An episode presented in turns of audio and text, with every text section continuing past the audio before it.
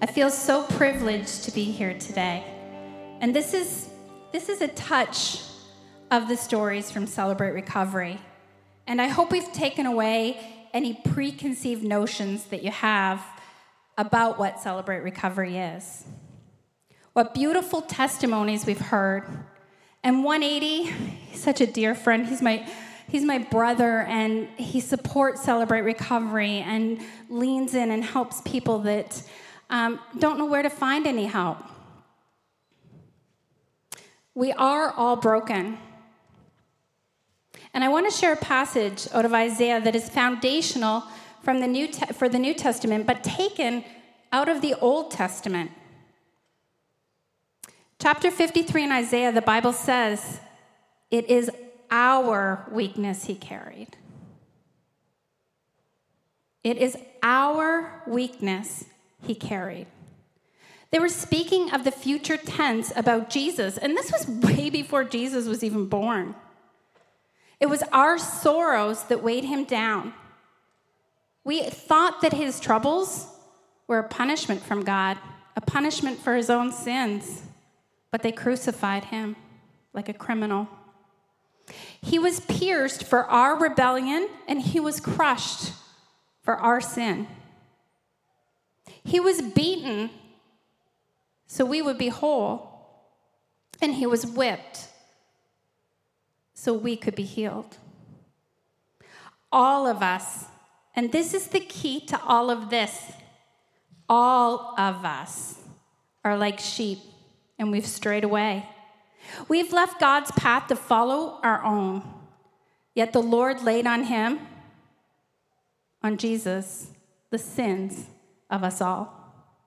It's one of the reasons that I can stand on stage and confidently say that none of us are any better than anyone else in a moral sense. Sometimes we try to rate our sins. Well, I'm not that bad. I'm not as bad as him. I haven't done what she did. I can control it a little bit. But this passage makes it so clear that the playing field is level at the foot of the cross. That every single one of us has an issue that we need to deal with before God. And that every single one of us are broken. Now, our brokenness shows up in a lot of different ways. It comes out in hurts, habits, and hangups. It's in the things that we do, it's in the things that we're sensitive to. It comes out in addictions, in relationships. We all, sometimes we wonder why relationships fall apart. Sometimes we distance ourselves from people when we were made to have fellowship and relationship with each other. I've experienced so much healing in my life, and it hasn't been a perfect walk by any means. And I am still learning each and every day. But I can stand here today and tell you that I am a broken person experiencing the healing of Jesus Christ. Thank you. God is a healer.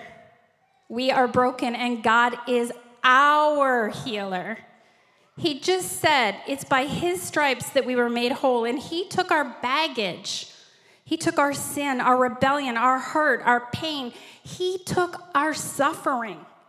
And he took all that with him when he went to the cross. And he paid the debt for our sins. He also paved a way for us to be made whole again with a relationship with Jesus.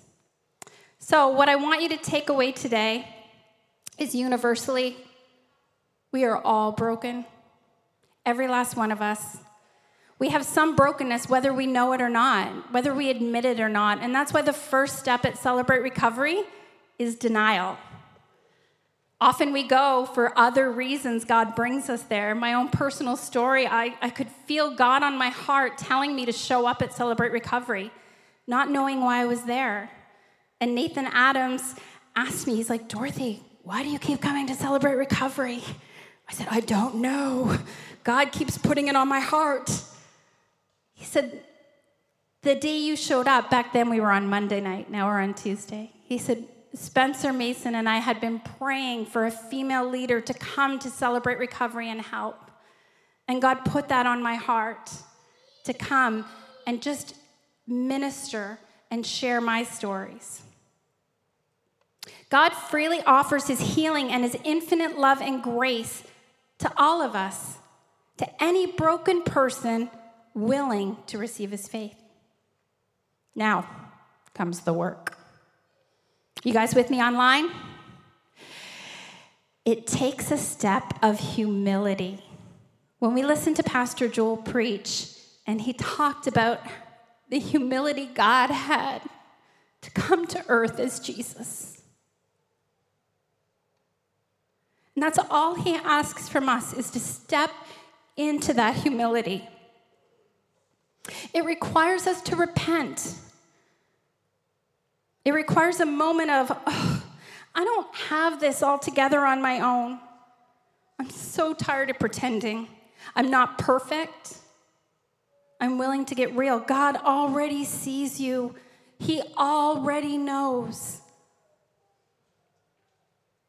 I'm willing to come clean with God. And when I do, that clears the way for me to embrace the truth. I want to close today by asking Is there something in your life? Are you getting that light bulb moment right now? A realization going on? I need help. I don't know what to do.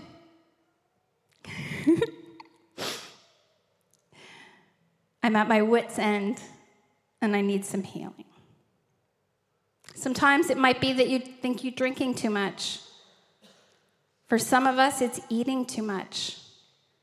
Even others, I see a huge struggle with TV and binge watching Netflix and social media. And there are so many distractions in the world and so many things we use to numb ourselves.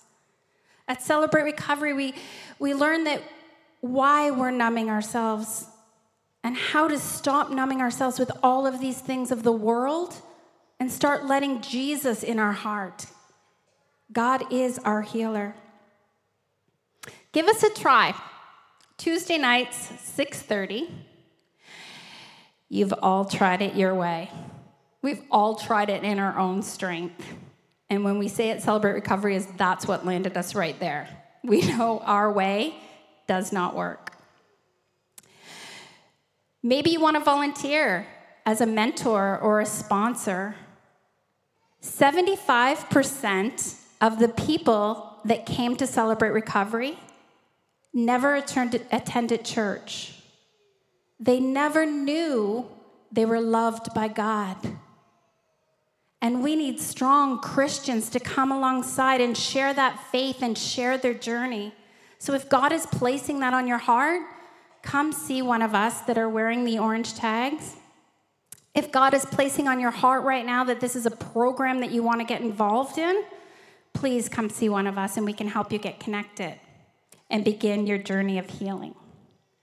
Thank you very much. I'm going to close in the serenity prayer. Every service that we have on Tuesday nights, we close with the serenity prayer. And most of you have all heard the serenity prayer before. As we say these words, let's think about what the words really mean. Let's not just say them, but let's feel them. Need my glasses.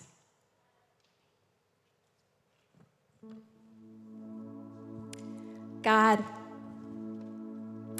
grant me the serenity to accept the things that I cannot change? How many things do you spend worrying about that you can't change? The courage to change the things I can when you see injustice and wrongs, to just step out and have that faith. And very importantly, the wisdom to know the difference. Let's live one day at a time enjoying the moment that we're sharing here together right now, one moment at a time. Accepting that hardships are a pathway to peace.